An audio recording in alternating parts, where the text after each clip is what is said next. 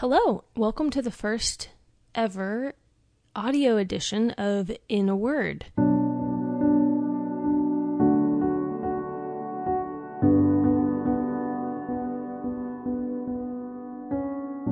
In a Word is a newsletter that cultivates thoughtfulness one word at a time. Each issue is themed around one word. And I'm Jacey Verdicchio, the writer and curator of that newsletter. And you know that because you wouldn't be getting this if you weren't already subscribed to the newsletter. So, last month when I did the audio postcard um, with the vacation issue, I heard from a lot of you that uh, you prefer listening to reading, that you enjoyed listening as an, an alternative to reading. And I get it. Reading a lengthy email can be tough. I understand the drawbacks of email, and I love audio. I'm an avid podcast listener myself, so I get it. So, I'm going to be experimenting with sharing pieces of each issue in an audio format with a little bit of added commentary that's not in the newsletter proper. So, thanks for joining me. Here we go.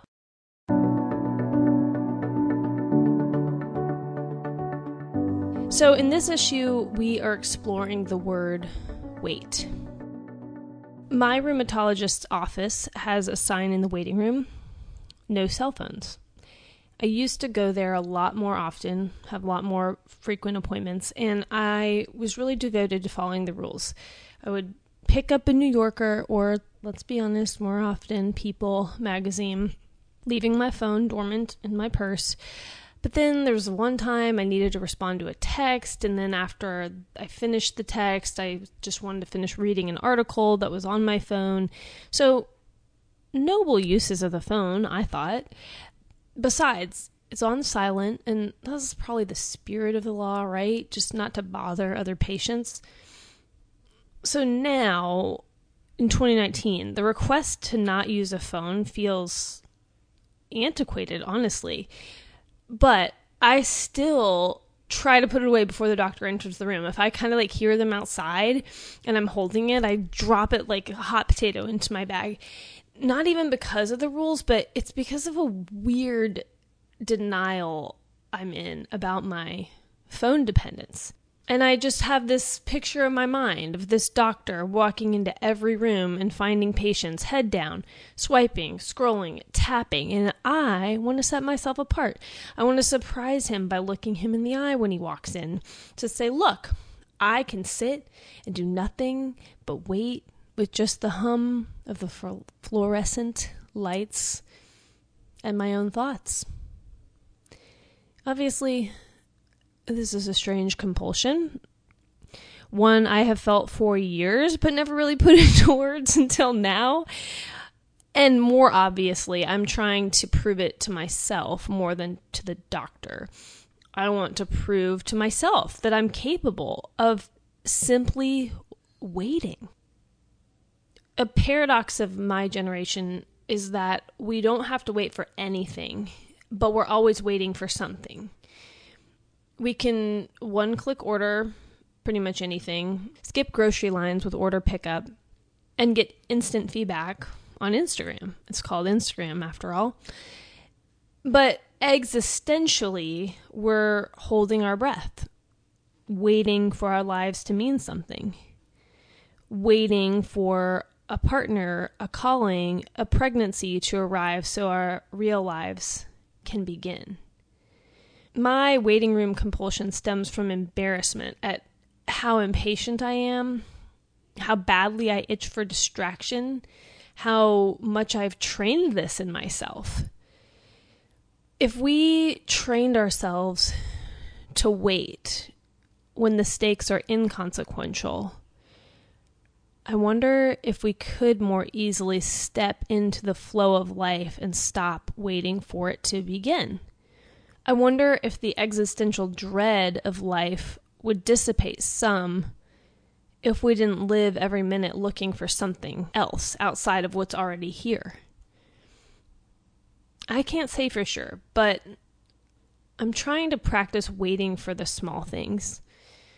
Standing in line without responding to a text or opening my email, leaving an item in an online shopping cart for a couple of days instead of one click ordering, that kind of thing. Do you want to try it with me?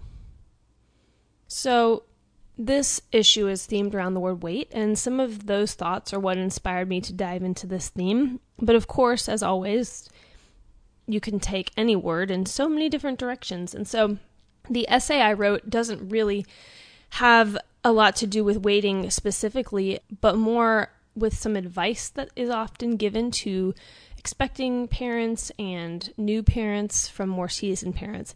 It's not exactly uh, advice, it's more of a caution. And that caution is oh, just wait.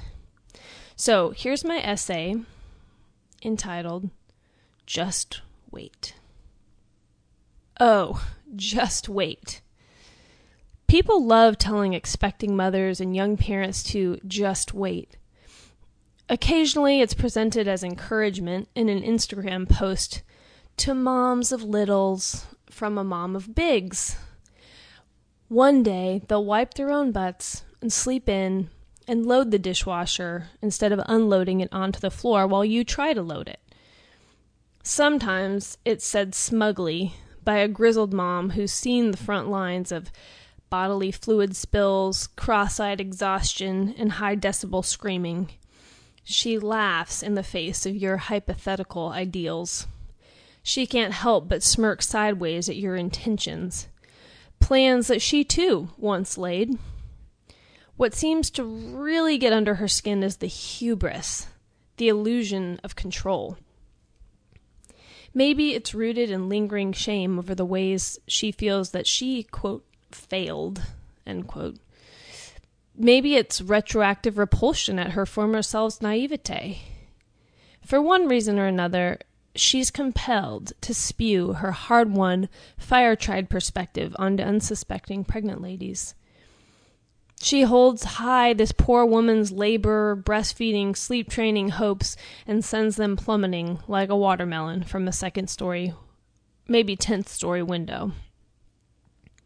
She is desperate to disabuse this woman, or maybe her former self, of her dreamy ideals. Enjoy your fashion forward overalls while you can. You'll be wearing milk stained sweatpants with a busted waistband for the next decade. Even the Dear Moms of Little Ones genre often drips with condescension. They're hitting a more harmonious note, but I can hear that minor key in the background they still know better than you. They know that these days of endless runny noses and rejected vegetables are to be cherished because it will all be over soon. Too soon. Their wistfulness is withering to those of us in the trenches because the desire to see for ourselves is as deeply held as their desire to show us a better way. We want to believe that we will not have to surrender the whole of ourselves on the altar of motherhood. We want to believe that it's not an altar at all, consuming our sacrifices with ravenous hunger, but just another role we can add to our textured view of ourselves. We are holding out hope that it won't be the slog we see so often portrayed in media, social and otherwise. Just two years in, my parenting philosophy bears many teeth marks of reality. Resolve and limits have been tested. The rubber has met the road, and my daughter's mouth when breastfeeding didn't work for us. You have never met someone more determined than I was to give birth without pain relief. I wasn't going to wait and see how labor went. I was committed. But Alas, my labor ended abruptly with a cesarean. I was equally hell bent on breastfeeding. Like many women, I assumed something so natural would come, well, naturally. Unlike labor, which ended after 18 hours, my steel will be damned, I dragged the battle to breastfeed over six grueling months of misery. Eventually, I had no choice but to follow my body's surrender when I stop producing milk altogether. So, am I one of those opinion spewing moms now here to tell you that breastfeeding isn't really that important and that healthy mom, healthy baby is the only delivery outcome that matters? I'll never forget a conversation with our pediatrician when I was at my wits' end with breastfeeding struggles. Is it important to you? she asked. When I said yes, she said, then we keep trying. In that moment, she gave me both the freedom to stop if I wanted and the encouragement to keep going. She gave me the agency to choose without waving off my desire. Desire and determination may be good or they may be misplaced, but they are nearly impossible to talk a person out of with such flimsy stuff as reason. I'd have ripped the butt paper off the table in rage if she dared to tell me about the advances in formula nutrition in that moment. For me, it wasn't about the inherent value of my birth plan or breastfeeding, but how they were totems of stubbornly held beliefs I needed to shed. Like that I can bend reality by sheer force of will and white knuckling. That to stop short of doing everything I can would be failure that the birth and nourishing of a baby, animal, and miracle at once can be so crudely drawn in terms of success or failure. Perhaps the advice giving mothers aren't filled with bitter regret for their failures. Perhaps they regret categorizing their mothering choices into columns success versus failure, good versus bad in the first place.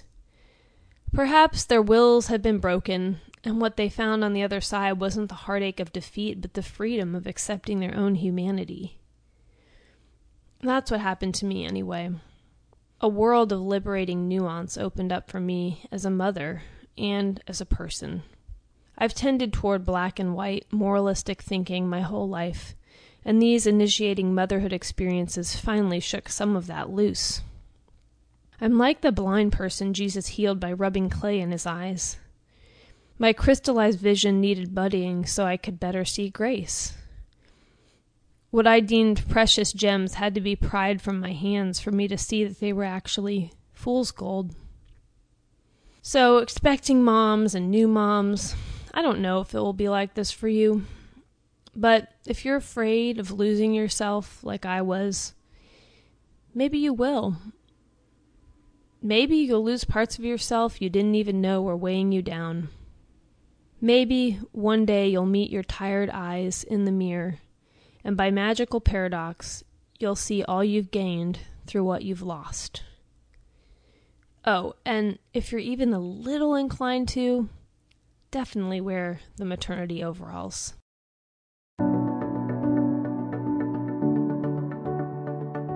Okay, so that was the essay. Let's check in how is this going? Are we feeling good? I'm feeling good. Uh, meet me back in your inbox for the collection. There's some really good stuff in there. Um, a man finds comfort in coincidence as his marriage dissolves in the essay in the waiting room of estranged spouses. There's a 360 video of the Hamilton cast performing Wait for It. There's a story about loyal dogs, some who wait for their owners to return years after their deaths. There's just so much good stuff to read, watch, listen to, or bookmark for later. So that's all waiting for you in your inbox. Now I will close us with a benediction. In the waiting rooms of life, may agitation give way to settled calm. May we learn to hold our breath without feeling like we're underwater.